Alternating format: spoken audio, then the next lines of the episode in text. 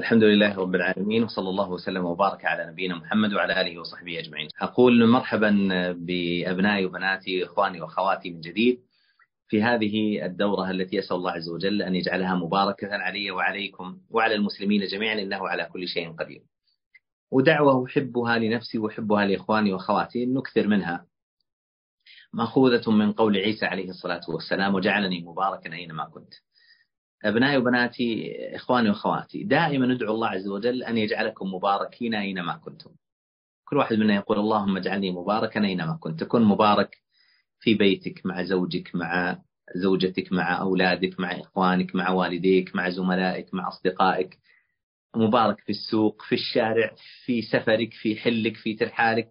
تكون مبارك في أينما كنت. أسأل الله عز وجل أن يجعلني وإياكم مباركين أينما كنا هذه الدورة مقسمة إلى ثلاثة آه، لقاءات. وقبل أن نبدأ أحب أن يكون عندنا مثل ما يقال خريطة أو آه، خريطة طريق إن صح التعبير. اللقاء الأول سيكون اليوم إن شاء الله تعالى عبارة عن عن مقدمة وعن صفات المربي. وغدا إن شاء الله تعالى في اللقاء الثاني سيكون الوسائل التربوية العملية للتربية. اللقاء الثالث سيكون متعلق بالمشاكل أو حل آه، أو بعض المشاكل المتعلقة بالتربية إن شاء الله تعالى، فعندنا ثلاثة ثلاثة لقاءات، اللقاء الأول المقدمة مع صفات المربي، اللقاء الثاني ما يتعلق بالوسائل التربوية العملية الشرعية الصحيحة، اللقاء الثالث ألا وهو مشاكل متعلقة بالتربية وطرق حلها أسأل الله عز وجل أن يعينا وأن ييسر وأن يبارك إنه على كل شيء قدير. اولا آه، أبنائي وبناتي إخواني وأخواتي لماذا نتكلم عن التربية؟ لماذا نحضر؟ لماذا نسمع؟ لماذا نشاهد؟ لماذا نستشير في التربية؟ والجواب لأن التربية يا إخواني وأخواتي عبادة. المسألة ليست مسألة اختيارية يعني أربي أو لا أربي. أنا أتكلم عن من هو في هذا الوسط. أب أم زوج زوجة معلم معلمة آه، مدرس تحفيظ. أي شخص تحت يده أشخاص هو مكلف بتربيتهم التربية في حقه ليست خيارا. التربية في حقه واجب يجب عليه يقول الله عز وجل يا أيها الذين آمنوا قوا أنفسكم وأهليكم نارا وقودها الناس والحجارة. ويقول النبي صلى الله عليه وسلم كلكم راع وكلكم مسؤول عن رعيته فالرجل في بيته راع وهو مسؤول عن رعيته والمرأة في بيت زوجها راعية ومسؤولة عن رعيتها. ويقول النبي صلى الله عليه وسلم ما من عبد يسترعيه الله رعية يموت يوم يموت وهو غاش لرعيته إلا حرم الله عليه الجنة. يعني المسألة يا إخواني وأخواتي وأبنائي وبناتي ليست المسألة مسألة اختيارية. هذا واجب يجب علينا أن نقوم به. لماذا نحضر؟ لماذا نسمع؟ لماذا نشاهد ما يتعلق بالتربية؟ حتى نقوم بهذه التربية الواجبة علينا بالطريقة بالطريقة الصحيحة. لماذا آه هذه الدورات؟ لماذا هذه الحلقات؟ بسبب الحاجة الماسة يعني في واجب وفي حاجة. كل واحد منا أب أم زوج زوجة معلم مربي معلمة مدرس تحفيظ أيا كان إذا كان تحت يده من يربيهم؟ فهو محتاج إلى أن يعرف كيف يربيهم. محتاج أن يتعلم الوسائل الصحيحة. محتاج أن يعرف الوسائل الخاطئة محتاج أن يعرف ما الواجب. يعني التربية واجبة وفيها واجبات. الله عز وجل أمرنا بكذا وبكذا وبكذا مما سيأتي إن شاء الله تعالى. يجب علينا أن نعرف هذه الواجبات. هناك محرمات في التربية. الله عز وجل حرم علينا كذا وحرم علينا كذا وحرم علينا كذا. كما سيأتي إن شاء الله تعالى. يجب عليك أن تعرف الواجب في التربية التي أوجب الله عز وجل عليك من الوسائل. ويجب عليك أن تعرف الوسائل المحرمة والأمور المحرمة التي حرمها الله ورسوله صلى الله عليه وسلم في التربية. فلذلك نحن محتاجون إلى مثل هذه الدورات. أن نسمع أن نشاهد أن نحضر. الأمر الذي يليه في الكلام عن التربية ولماذا نتكلم ونعيد ونزيد. واحد يقول يعني كم محاضرة الحين التربية؟ من يوم ما بدينا مثل هذه المحاضرات يمكن الحين عندنا عشر أو عشرين أو حتى أو خمسين أو مئة محاضرة. لماذا؟ الجواب لكثرة ما نراه من التقصير في هذا الباب. اليوم للأسف يا أبنائي وبناتي إخواني وأخواتي أن ليس كثير بل أكثر الآباء والأمهات لا يعرفون التربية الصحيحة. لا يعرفون الوسائل الصحيحة في التربية. لا يعرفون الغايات من التربية. لا يعرفون الوسائل الممنوعة والمحرمة في التربية. لا يعرفون الفرق بين الاستشارة الصحيحة الإيجابية والاستشارة السلبية في التربية. لا يعرفون لا يعرفون. لذلك تراهم يمارسون التربية بطريقة خاطئة كثير من الناس يعتقد أن التربية هي الرعاية. أن التربية مجرد فقط أنك تؤكله وأنك تشربه وأنك تلبسه وأنك تسكنه.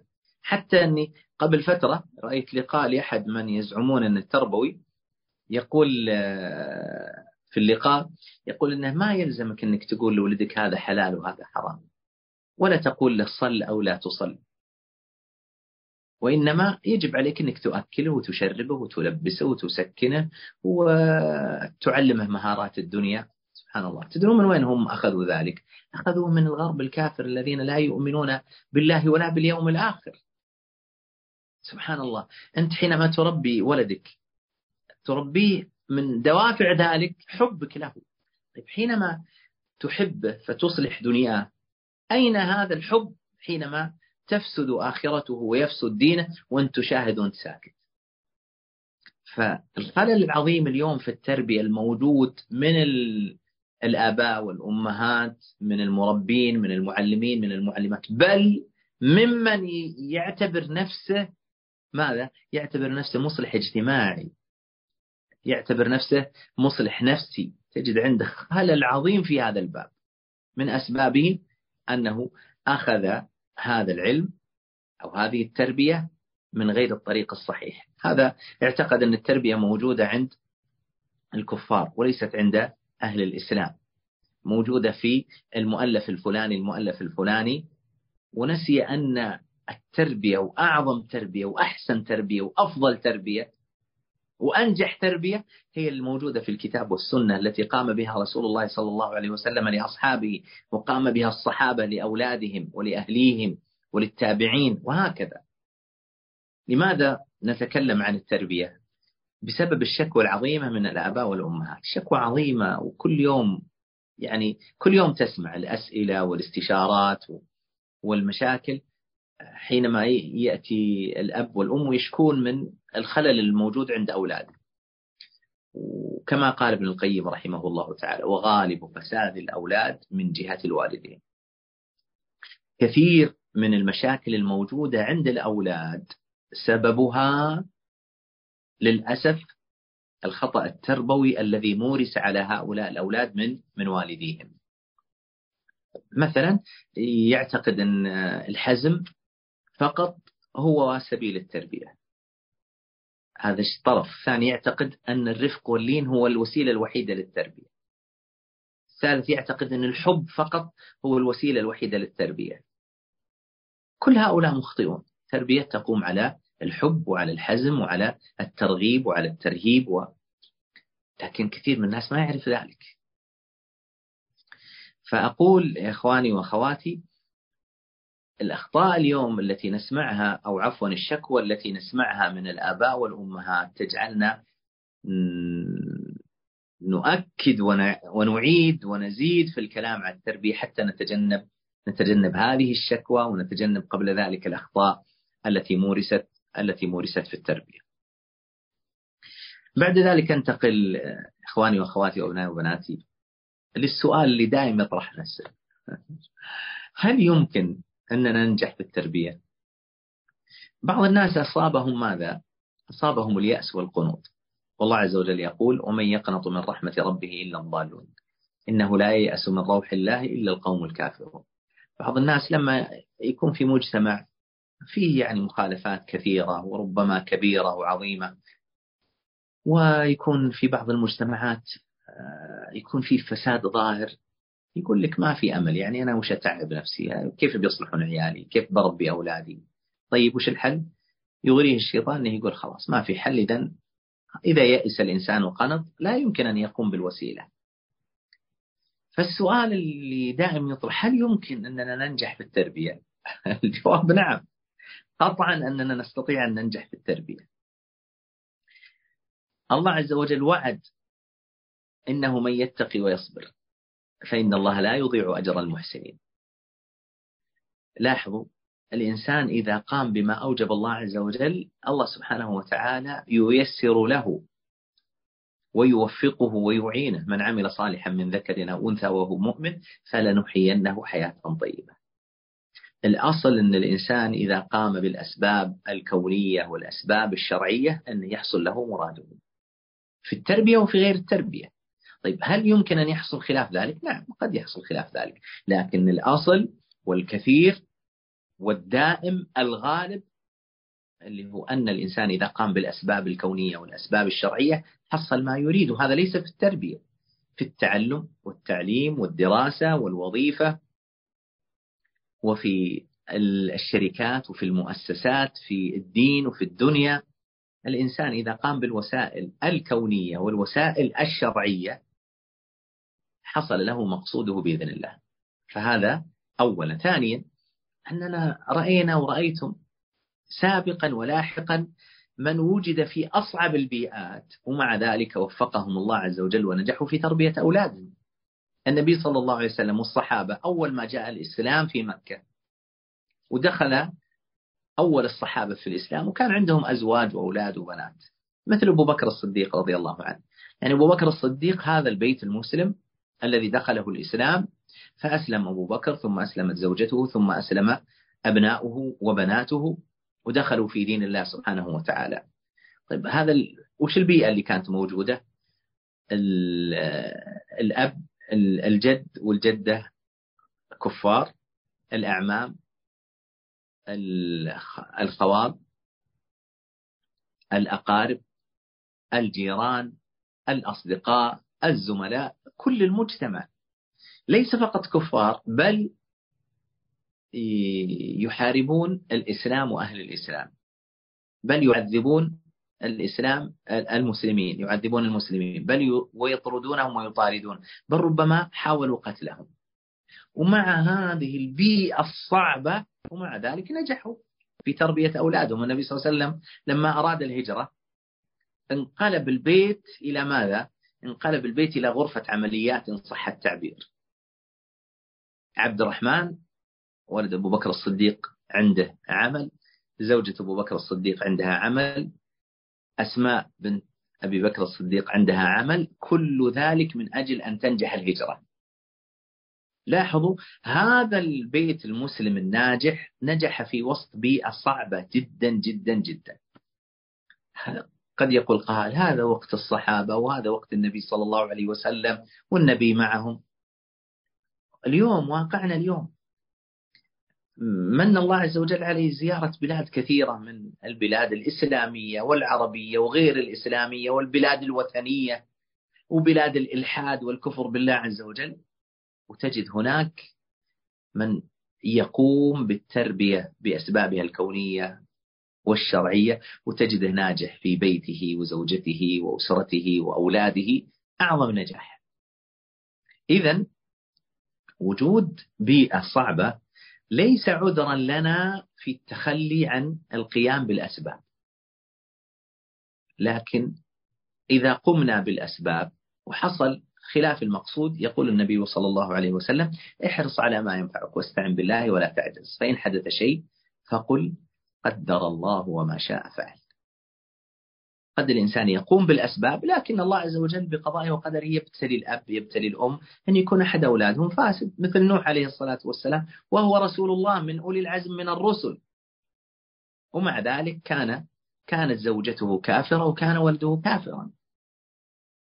مع أنه قطعا قام بالأسباب الكونية والشرعية لكن الله سبحانه وتعالى يقول وما تشاءون إلا أن يشاء الله طيب إذا هذا الذي قام بالأسباب وما نجح ماذا استفاد؟ استفاد القيام بالواجب استفاد القيام بالعبادة استفاد أن سقط عنه ماذا؟ سقط عنه الإثم إثم التقصير إثم, إثم ترك الواجب يعني رجلان أحدهما لم يقم بالأسباب وفسد أولاده ورجل قام بالأسباب ومع ذلك فسد أولاده. إذا جاء يوم القيامة الذي قام بالأسباب الله عز وجل سيكافئه ويعوضه سبحانه وتعالى. والذي لم يقم بالأسباب سيعاقبه الله عز وجل ويعذبه. بسبب ماذا؟ بسبب تقصيره في الواجب. فلو لم يكن في قيامنا بالواجب واجب التربية إلا رضا الله عز وجل واتباع أمر النبي صلى الله عليه وسلم وإبراء الذمة وعدم وقوع العقوبة وسخط الله عز وجل علينا لكان في ذلك كافيا في أن يدفعنا في أن يدفعنا إلى التربية. الأمر الذي يليه ألا وهو ما المفهوم الصحيح للتربية؟ قبل أن نتكلم عن عن علامات المربي ما المفهوم الصحيح للتربية الصحيحة؟ كثير من الناس ما سبب خطئه في التربية. عفوا. سبب خطئه في التربية أنه لم يفهم أصلا ما المراد بالتربية الصحيحة. عند اعتقاد فاسد بني عليه ماذا؟ عمل فاسد. مثلا أضرب لكم مثال من الاعتقاد الفاسد في التربية. أن يعتقد الإنسان أن التربية الصحيحة تعني ألا يذنب ولده أن لا يخطئ. أن الابن ما يخطئ والبنت ما تخطئ ولا يذنبون وأنهم إذا أذنبوا أنه فشل في التربية. هذا الفهم يولد للإنسان ماذا؟ يولد للإنسان أن يكلف نفسه ما لا يطيق. يولد للإنسان اليأس والقنوط لأنه مستحيل هذا الأمر. هل يمكن لا تخطئ؟ يخطئ الابن ولا تخطئ البنت؟ مستحيل. هل يمكن أن لا يذنبوا مستحيل. إذا أنت حملت نفسك ما لا تطيق وإذا حملت نفسك ما لا تطيق ستكتئب ستحزن الحزن المذموم ستقنط ستيأس. لذلك النبي صلى الله عليه وسلم لما حصل له شيء من ذلك نهاه الله عز وجل. الله عز وجل فلعلك باخع نفسك على آثارهم إن لم يؤمنوا بهذا الحديث أسفا. الله عز وجل يقول للنبي صلى الله عليه وسلم لا يجوز لك أن تقتل نفسك وأن تحزن نفسك. الحزن المضر بسبب أنهم لم يدخلوا في الإسلام. الله ما كلفك بهذا.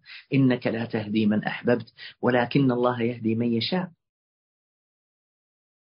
فكثير من الناس يظن أن النجاح في التربية أن ولده ما يخطئ أن ولده ما يذنب. سبحان الله. كيف تعتقد أنه يمكنك ذلك مع أولادك وأنت لا تستطيع ذلك في نفسك؟ انتبهوا أبنائي وبناتي إخواني وأخواتي. هل الواحد منا يستطيع أن يمنع نفسه من الخطأ؟ الجواب لا. هل يستطيع أن يمنع نفسه من أنه ما يذنب أبدا؟ مستحيل. يستحيل ذلك. يقول النبي صلى الله عليه وسلم لو لم تذنبوا لذهب الله بكم وأتى بقوم يذنبون فيستغفرون فيغفر الله لهم. لأن من طبيعة البشر الخطأ الذنب. فإذا كنت أنت المربي العاقل الكبير الذي تعلمت التربية وعندك من المعلومات وعندك من التجارب الشيء الكثير لا تستطيع أن تمتنع عن الوقوع في الخطأ أو الذنب. كيف تعتقد أن هذا يمكن في من هو دونك؟ في السن وفي التجربة وفي العقل وفي العلم. فلا بد أن يعرف الإنسان أنه غير مكلف بأن أولاده ما يخطئون أو ما يذنبون. من الأفكار أو الاعتقادات الخاطئة في التربية التربية الصحيحة أن يعتقد أن التربية الصحيحة أن يرضى الولد أن يرضى الابن أو البنت عن أبيهم. أن يكونون دائما راضين ومبسوطين ومرتاحين من والدهم. وأن التربية تعني ألا يغضب الأولاد أو لا يحزن الأولاد من تربيته. هذا وش يسبب له؟ يسبب للمسكين أنه طول يومه منذ أن يصبح إلى أن يمسي وهو يبحث عن رضا أولاده رضا أولاده رضا أولاده. فقط هذا همه لأنه يعتقد أن التربية معناها أن أولادي يكونون راضين عني. وما يكونون حزينين مني وما يكونون غضبانين مني. ومن قال لك أن هذه هي التربية؟ التربية تحتاج إلى أوامر وإلى نواهي تحتاج إلى حب تحتاج إلى حزم تحتاج أحيانا إلى عقوبات كما سيأتي إن شاء الله تعالى. فالذي لا يفهم الفهم الصحيح للتربية سيلغي ذلك كله. ما عنده إلا التربية بماذا؟ يقول لك فقط تربية بالحب. لا لا يمكن ذلك. لابد من حب لابد من حزم لابد من ترغيب. أما أن تكون فقط التربية بالحب بدون حزم وبدون ترغيب وبدون منع لا يمكن ذلك. يعني دائما هؤلاء التربويين يقولون كيف أنتم تلزمون أولادكم بالواجبات الشرعية؟ سبحان الله. نحن نسألهم لو امتنع الابن أو البنت عن الدراسة تلزمونهم ولا ما تلزمونهم؟ لو أراد الولد أن يتعاطى سما أو أن يتعاطى المخدرات تمنعه وتلزمه بترك ذلك أو لا تمنعه؟ لو أراد الطفل أو الطفلة أن يفعلوا أعمال خطيرة قد تؤدي إلى موتهم ألعاب خطيرة تؤدي قد تؤدي إلى مرضهم كسور قد تؤدي إلى موتهم. نسمح لهم؟ لن نسمح لهم. لماذا؟ لأن هذا فيه خطورة عليهم.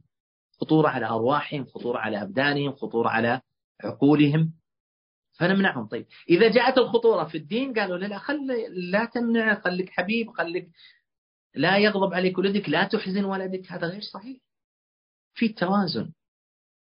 يجب على المربي أن يربي بالحب وأن يربي بالرفق وأن يربي بالترغيب وأن يربي بالحزم. هذه طبيعة البشر. حتى الكبار الحكومات كل الحكومات في الدنيا يوجد عندها حزم ويوجد عندها ترغيب. ويوجد عندها عطاء وحب آه، لشعبها حتى تكون هذه الشعوب على درجة عظيمة من التقدم والتطور. لكن تصوروا شعب لا يوجد عندهم إلا القمع. ما الذي يحدث؟ تحدث المصائب العظيمة ويجي يوم من الأيام ينفجر الناس. طيب شعب ما عندهم أي عقوبات ولا عندهم أي قوانين ولا أنظمة ولا حزم. شو يصير؟ تصير الدنيا فوضى. فكذلك هذه الأسرة مو بصحيح أن اللي يجي يقول والله ما في إلا لابد أن يكون أولادي راضين. الأمر الذي يليه من الأخطاء في التربية أن يعتقد أن التربية الصحيحة متعلقة بالنتيجة.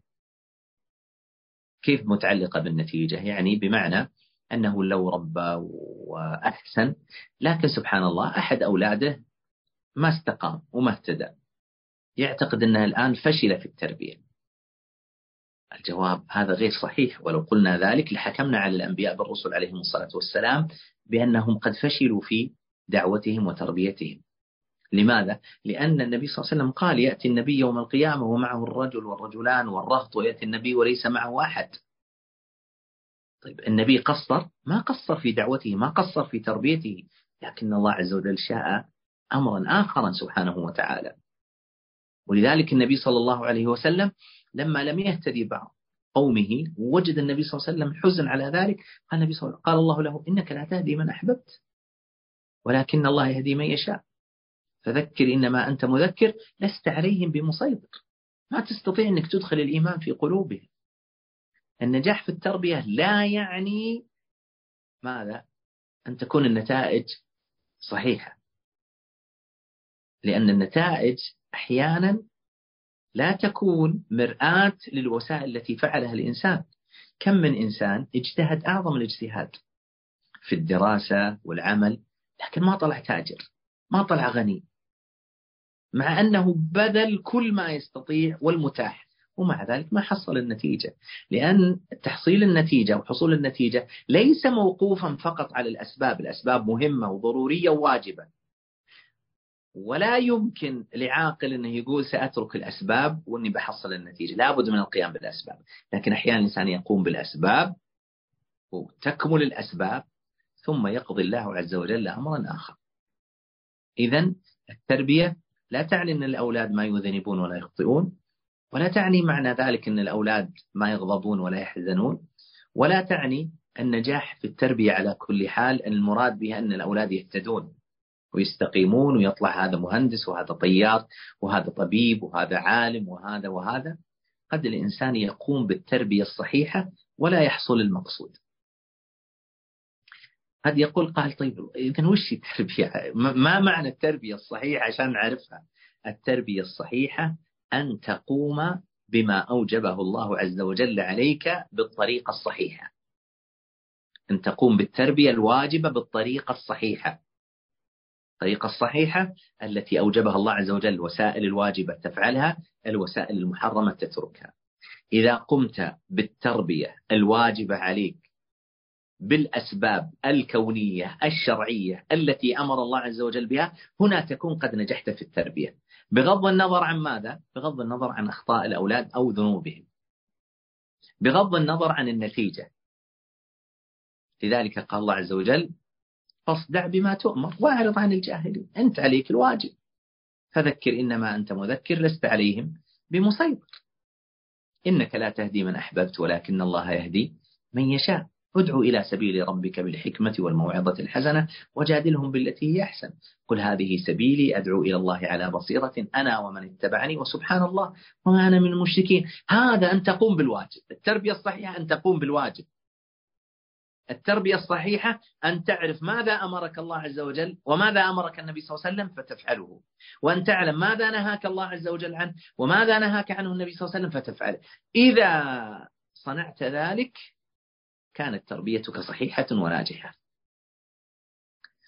بعد ذلك إخواني وأخواتي أبنائي وبناتي ننتقل إلى المحور الرئيس في هذه المحاضرة ألا وهو ما يتعلق بصفات المربي. المربي لابد أن تكون له صفات حتى ينجح في تربيته. وهذه الصفات مثل ما تقدم معنا مأخوذة من كتاب الله ومن سنة النبي صلى الله عليه وسلم الذي أوجب علينا هذه الواجبات. وكونك مربي ما لك خيار يعني حينما نقول لك عفوا حينما نقول هذه صفات المربي مو معناها نقول لك والله ودك تسويها ولا ما لا يجب عليك أن تفعل. يجب عليك أن تتصف بهذه الصفات. لأنك حينما اخترت أن تتزوج وأن تنجب صار واجبا عليك أن تقوم بهذا الخيار. يعني شخص تزوج تزوج باختياره وأنجب وجاء له أولاد. حينما أنجب هؤلاء الأولاد صار الواجب عليه الواجب عليه أن يقوم بتربيتهم. طيب كيف يربيهم؟ لازم أن يتعلم ما صفات المربي. الصحيحة النافعة التي تؤدي إلى نجاحه في التربية. أول هذه الصفات يا أبنائي وبناتي أول هذه الصفات الإيمان أن يكون المربي على إيمان عظيم بالله تعالى وبرسوله صلى الله عليه وسلم وبدينه. الإيمان الذي يحمي الإنسان من الضلال الذي يهدي الله عز وجل به الإنسان من كل فتنة الذي يؤمنه الله عز وجل به من كل خوف يقول الله عز وجل الذين آمنوا ولم يلبسوا إيمانهم بظلم أولئك لهم الأمن وهم مهتدون. يقول النبي صلى الله عليه وسلم لما سأله الصحابة أينا لم يظلم نفسه؟ يعني الله عز وجل يقول أن الأمن والهداية لمن لم يظلم نفسه. فقال النبي صلى الله عليه وسلم ليس الظلم الذي تذهبون إليه إنما ظلم الشرك. ألم تسمعوا إلى قول العبد الصالح؟ يا بني لا تشرك بالله إن الشرك لظلم عظيم. إذا الإيمان بالله والمعتقد الصحيح أعظم دافع وأعظم وسيلة للنجاح في التربية.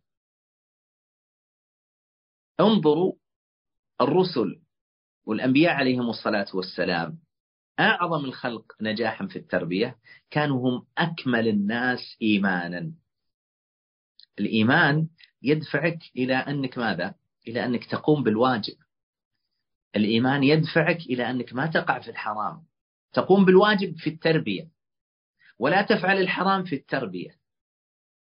الإيمان يدفعك إلى ماذا؟ إلى التوكل والتعلق بالله عز وجل. ومن يتوكل على الله فهو حسبه. وعلى الله فتوكلوا إن كنتم مؤمنين. ما معنى التوكل؟ أن يتعلق قلبك بالله عز وجل وتعلم أن هذا الذي تقوم به مجرد أسباب. وأما مسبب الأسباب فهو من؟ فهو الله سبحانه وتعالى. الإيمان بالله عز وجل يدفعك إلى الدعاء. وقال ربكم ادعوني أستجب لكم. وإذا سألك عبادي عني فإني قريب أجيب دعوة الداعي إذا دعان. يقول الله عز وجل عن صفات المؤمنين والذين يقولون ربنا هب لنا من أزواجنا وذرياتنا قرة أعين واجعلنا للمتقين إماما. النبي صلى الله عليه وسلم يقول لو أن أحدكم إذا أتى أهله يعني في الجماع في الجنس قال بسم الله اللهم جنبنا الشيطان وجنب الشيطان ما رزقتنا فقضي بينهم ولد لم يضره الشيطان أبدا. لاحظوا ما الذي يدفع الإنسان لكل ذلك؟ يدفعه الإيمان بالله عز وجل. فأعظم سلاح أيها المربي أيتها المربية في تربيتكم الإيمان بالله. كل واحد منا يحتاج إلى تقوية إيمانه. أنت متربي يعني لابد أنت مربي لابد أن تقوي إيمانك. كيف تقوي إيمانك؟ تقوي صلتك بالله. بقراءة القرآن بتدبر القرآن بالصلاة بالصيام بالذكر. بقراءة سيرة النبي صلى الله عليه وسلم. بالمحافظة على الواجبات. وأن تتبعها بالمستحبات. يقول الله عز وجل وما تقرب إلي عبدي بشيء أحب إلي مما افترضته عليه وما يزال عبدي يتقرب إلي بالنوافل حتى أحبه. فإذا أحببته كنت سمعه الذي يسمع به وبصره الذي يبصر به ويده التي يبطش بها ورجله التي يمشي عليها ولئن سألني لأعطينه ولئن استعاذني لأعيذنه. الله عز وجل يحقق للمؤمن كل ما يريد بشرط أن يكون متعلق بالله حياته لله عز وجل ذهابه مجيئه قيامه قعوده نومه يقظته. قل إن صلاتي ونسكي ومحياي ومماتي لله رب العالمين. تصور حينما تكون كذلك يكون عليك هالة من النور. فيوفقك الله عز وجل للحق والصواب. الصفة الثانية من صفات المربي التي يجب أن يتسم بها العلم. لابد أن يكون المربي على علم بهذه التربية. للأسف يا أبنائي وبناتي أن التربية من أشق وأصعب العمليات الاجتماعية. وللأسف أنها من أكثر العمليات الاجتماعية التي يعرض الناس عن التعلم فيها. لماذا يعرض الناس عن التعلم فيها؟ أولا يعتقدون أن التربية ماذا؟ لا تحتاج إلى تعلم أن التربية أصلا سهلة وبسيطة. هذا أول سبب. أنا أسمع من الناس لما تقول لهم التربية يا رجال وش التربية؟ التربية سهلة أربي عيالي. طيب أنا أعرف أنك بتربي عيالك لكن كيف تربيهم؟ ما الوسائل التي تربيهم؟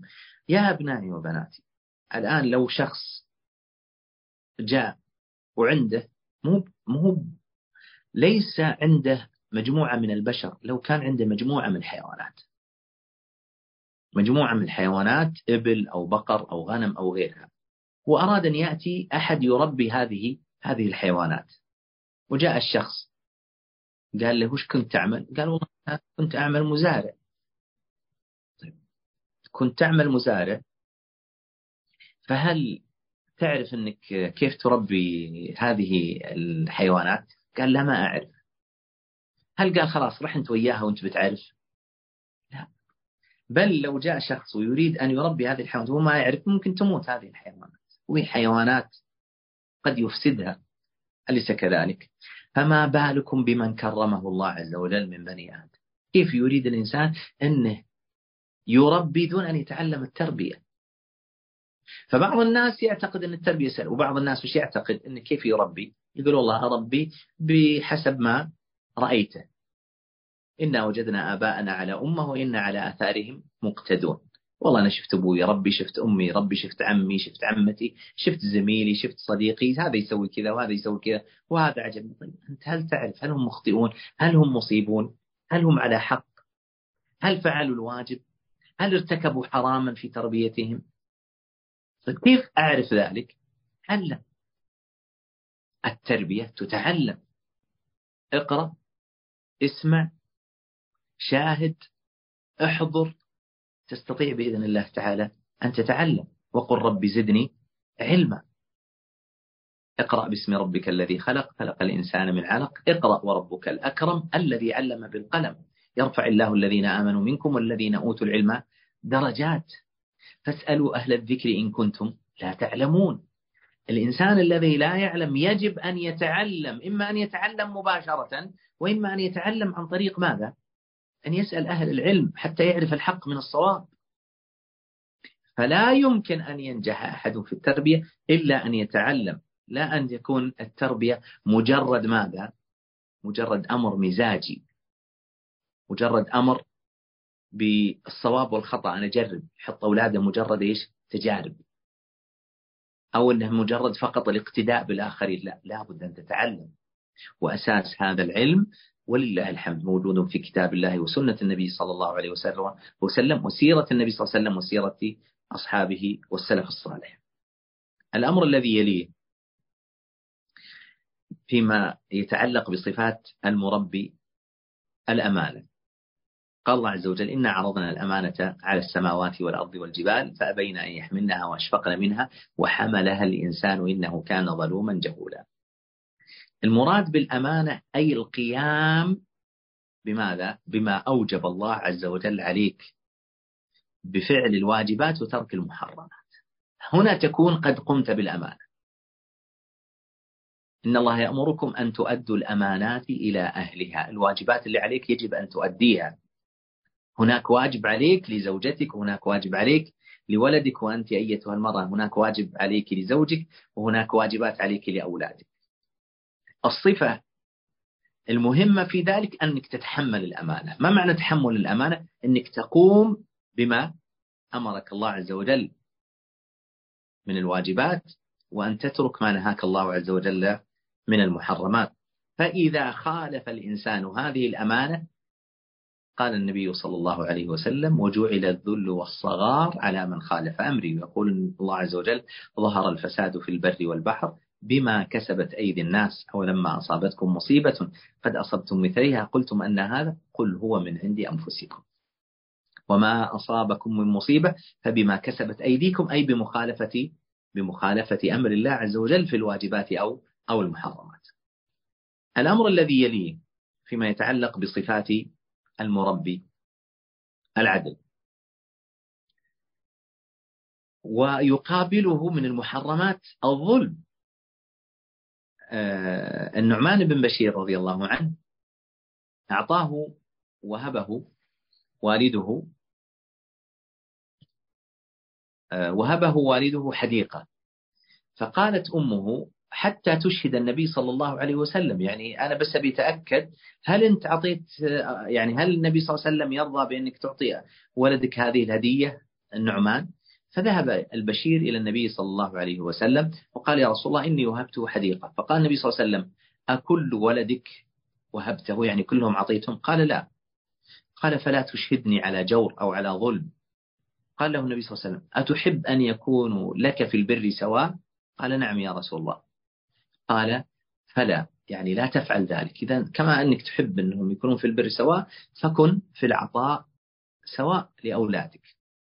فلا بد من العدل بين الأولاد.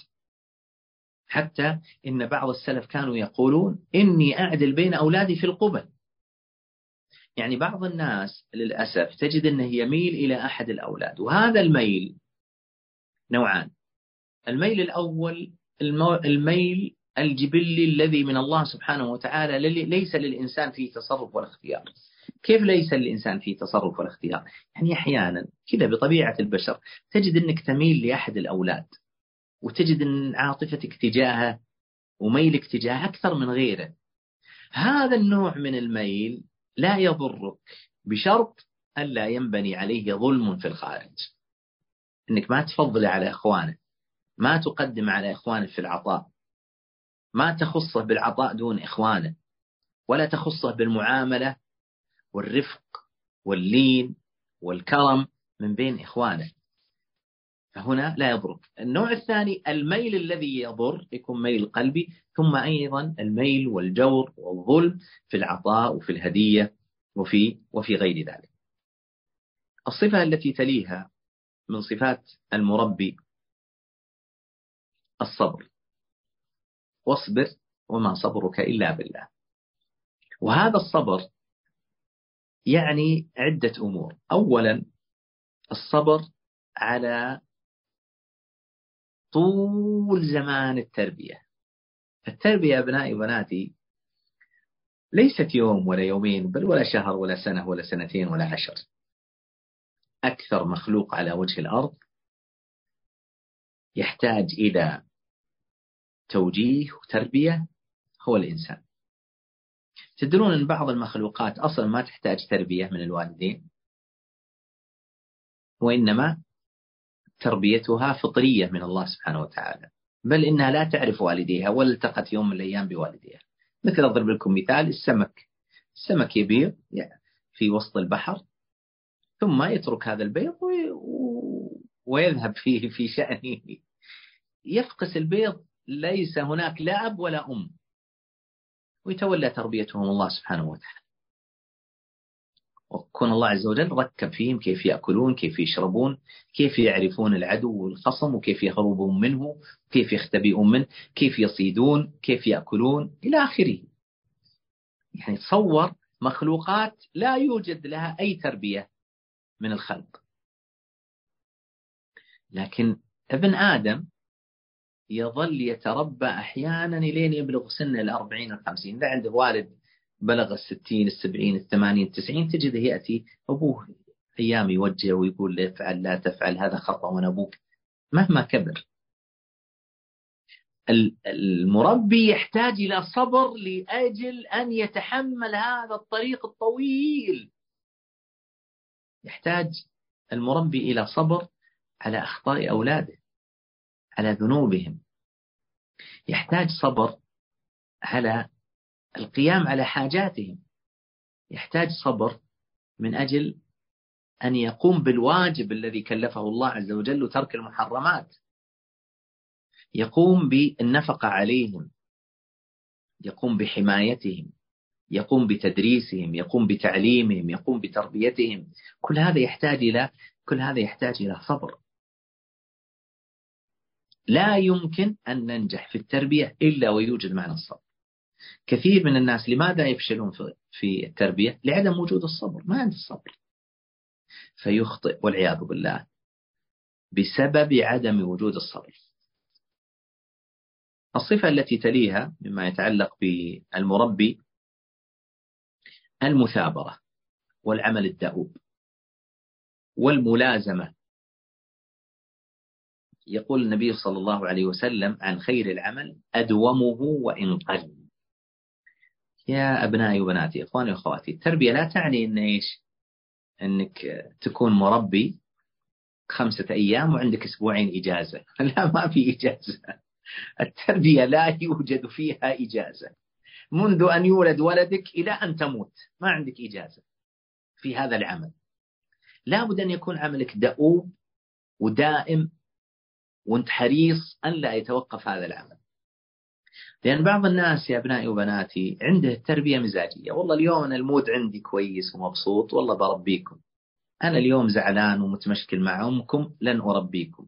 متمشكل مع أخوي لن أربيكم. متمشكل مع زميلي مع مديري في العمل عندي مشكلة في الشارع ما يربي عيال. يعني المسألة عنده مزاجية. يوم يربيهم يوم يخربهم يوم يصلحهم يوم يفسدهم والعياذ بالله.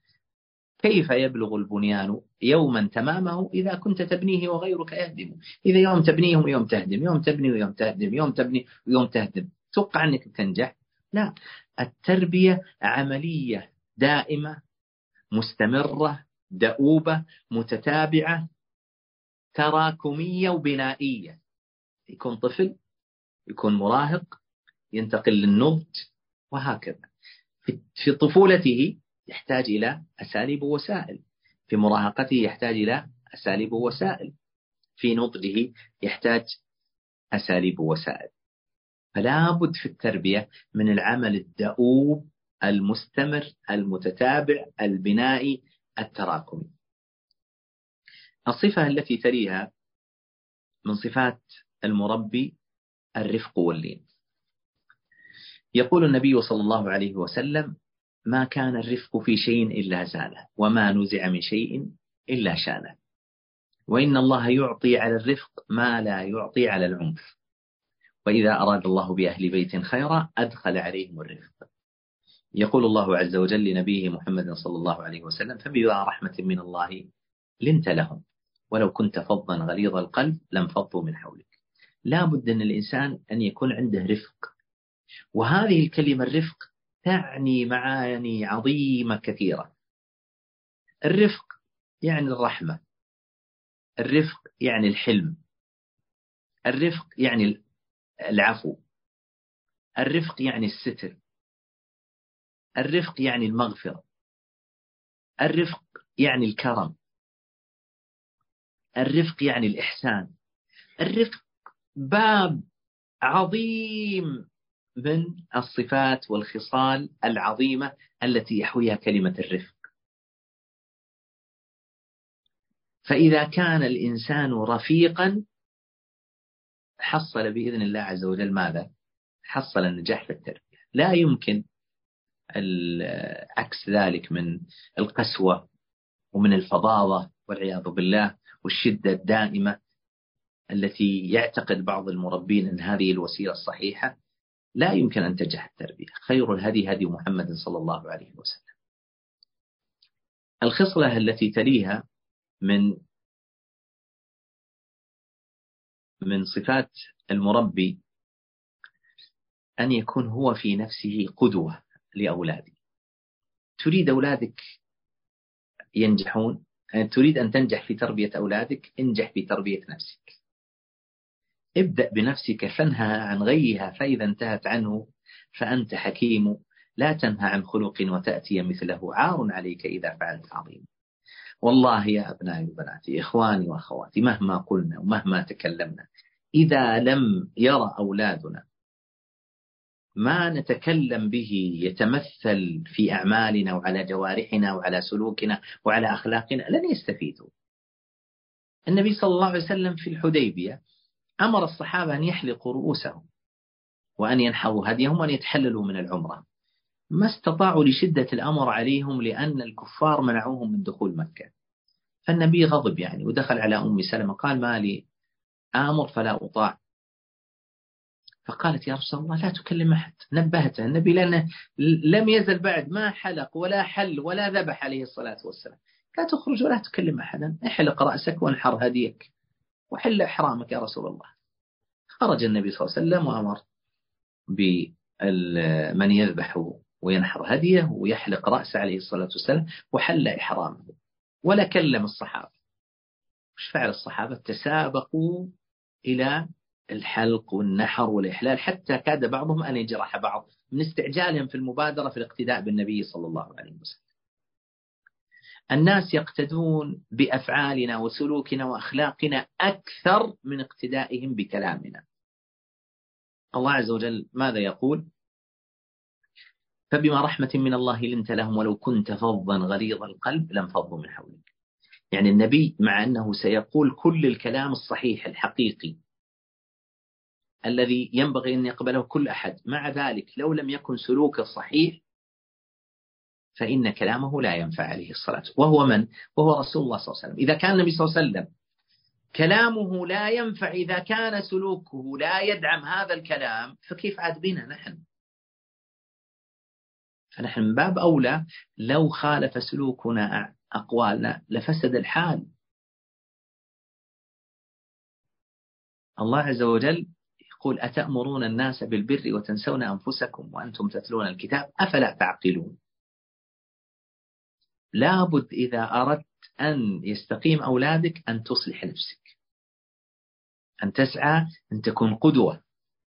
الله عز وجل قال للنبي صلى الله عليه وسلم أولئك الذين هداهم الله فبهداه مقتده من أعظم أسباب صلاح أولادك ونجاحك في تربيتهم أن تكون قدوة في لسانك في أخلاقك في سلوكك في تعاملك.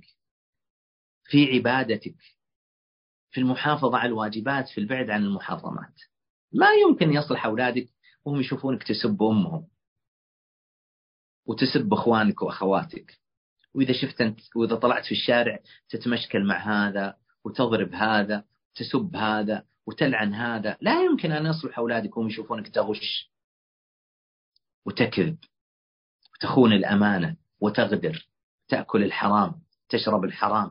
لا يمكن أن يصلح أولادك وهم يرونك مفرط في الواجبات واقع في المحرمات والعياذ بالله.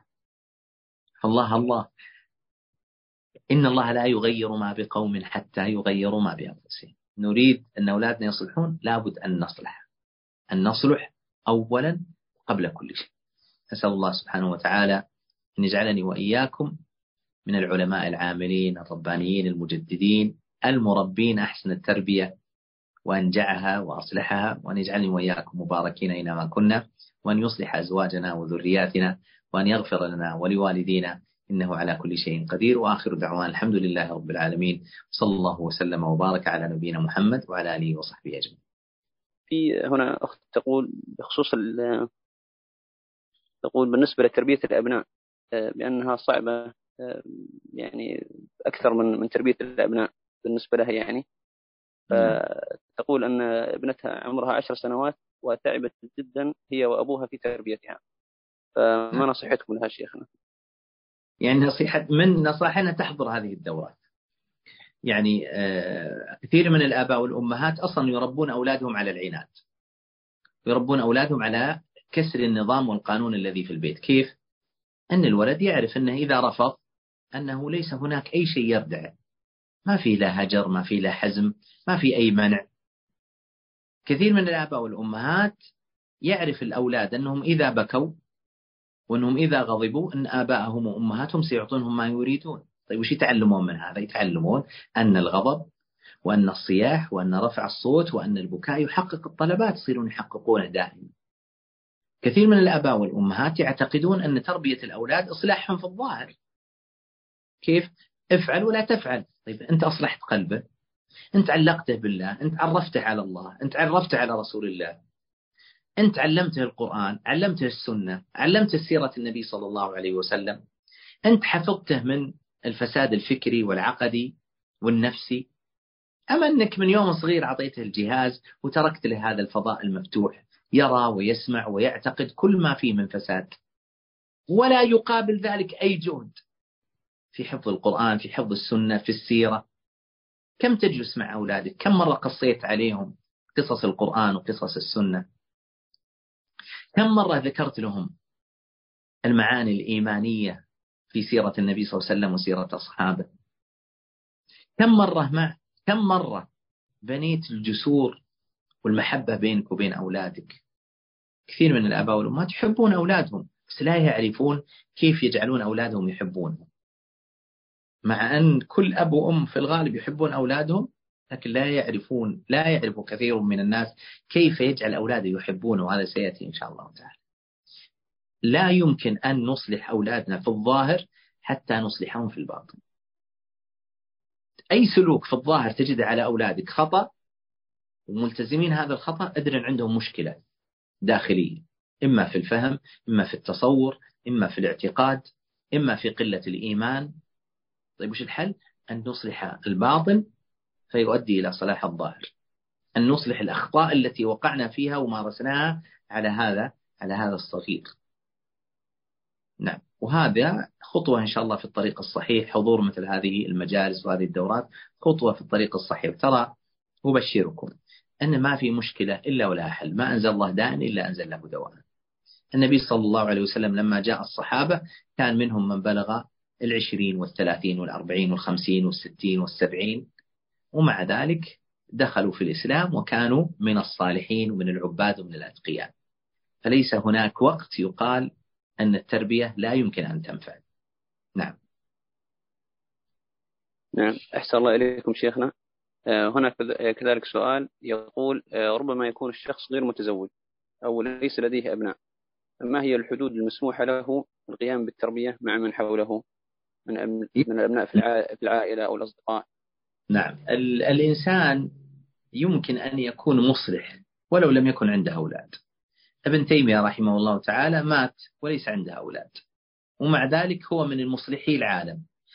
اتقوا الله ما استطعتم. تستطيع أن تسعى في إصلاح إخوانك أخواتك. بل تستطيع أن تسعى في إصلاح والديك. ما في أحد يقول والله والدي كاملين ما في. مو تصلحهم تقول والله أنا بربيهم وإنما تسلك الطرق الشرعية الصحيحة في إصلاح الأخطاء التي عندهم. وهذا لا موضوع آخر. تستطيع أن تسعى لإصلاح جيرانك أولاد الجيران. تستطيع أن تشارك في المشاريع الخيرية للإصلاح فيما يتعلق بتحفيظ القرآن فيما يتعلق بالدروس فيما يتعلق بالمحاضرات. وإذا لم تكن طالب علم وعالم تستطيع أن تكون جندي في هذا المجال. كيف جندي؟ بمعنى أنك تحضر وتشارك تطوعيا وتنسق وتتصل وتستقبل وتحضر وتأتي بأشخاص ليحضروا وتعلن إلى آخره. مجالات الخير والإصلاح كثيرة جدا. تستطيع أنت في أي بلد أنك تدعو إلى الإسلام بنشر المقاطع بتوزيع الكتب النشرات دلالة غير المسلمين إلى المراكز الإسلامية للدخول في الإسلام. فهذا باب ساحل لا أو بحر لا ساحل له كما يقال. نعم. أحسن الله إليكم شيخنا. آه، هنا كذلك سؤال يعني تطرقتم إليه آه، بخصوص العدل بين الأبناء. إذا أحدهم آه، تفوق وأعطيته هدية وما أعطيته نعم. الباقين لأنهم الجواب نعم. الجواب هناك فرق بين العطاء مقابل وأيضا النفقة وبين الهدية التي بغير مقابل أما العطاء بمقابل فهذا لا يشترط فيه ماذا؟ لا يشترط فيه التساوي لكن يشترط فيه العدل كيف؟ يعني أنك أعطيت هذا إذا تفوق أعطيت عبد الله لأنه متفوق طيب إذا تفوق عبد الرحمن أعطيه لكن تصور أنك أعطيت عبد الله لما تفوق لكن يوم جاء عبد الرحمن وتفوق ما أعطيته هذا ظلم لكن عندك عبد الله متفوق وعبد الرحمن مقصر ولعاب الله يصلحه ويهديه فأنت تقول والله من أول المتفوق سأعطيه جائزة. هذا لا يدخل في عدم التسوية لا يدخل في الظلم. وكذلك النفقة. شخص دخل الجامعة واشتريت للسيارة. ما يجي واحد في أولى ابتدائي يقول والله يا أبوي أنت أعطيت أخوي شريت للسيارة ب 40 50 60 ألف حطها في حسابي من باب العدل. هذا غير صحيح هذا من باب النفقة. مثل لو مرض ورحت به المستشفى تدفع فلوس. لو احتاج إلى دفتر دفعت فلوس شريت له دفتر شريت له كتاب شريت له أقلام أخوه الثاني ما يحتاج فما تشتري له. النفقة لا يلزم فيها التسوية. والمكافأة للقيام بعمل أو مجهود أو نجاح هذا أيضا لا يلزم فيه التسوية. التسوية تكون في الهدية المحضة التي بغير مقابل وليست من النفقة. نعم. نعم. بارك الله فيكم شيخنا. هناك ذلك سؤال وقد ذكرتموه. ذكرتم الجامع عليه إذا الإنسان اجتهد وأخذ بكل الأسباب التربية الصحيحة فماذا علينا بعد ذلك؟ وهل علينا وهل يكون علينا وزر هل يكون علي وزر إذا لم يستقيم أبنائي؟ لو كان كذلك لكان الأنبياء والرسل عليهم الصلاة والسلام عليهم أوزار العالمين. النبي صلى الله عليه وسلم دعا إلى الله. كم اللي مسلمين اليوم؟ المسلم المسلمون اليوم يشكلون واحد من ثمانية تقريبا من الكرة الأرضية. طيب هذول الواحد من ثمانية كم اللي مستقيمين الله أعلم. طيب النبي صلى الله عليه وسلم يأخذ وزر العالم كله لأن الناس ما استقاموا ولا سمعوا كلام مع أنه قام بالأسباب. هذا الكلام غير صحيح. إذا قام الإنسان بالأسباب الكونية والشرعية التي أمر الله عز وجل بها فلا يكلف الله نفسا إلا وسعها. يكون أدى الواجب الذي عليه. طيب ماذا نفعل بعد ذلك؟ تدعو الله عز وجل ليلا ونهارا سرا وجهارا في حلك وترحالك في حضرك وسفرك. في صلاتك وفي حجك وفي عمرتك وفي صيامك. تدعو الله عز وجل أن الله يصلحهم ويصلحك ويهديهم ويهديك ويهدي أمهم. نسأل الله عز وجل أن يصلحنا وأزواجنا وذرياتنا. نعم. اللهم آمين.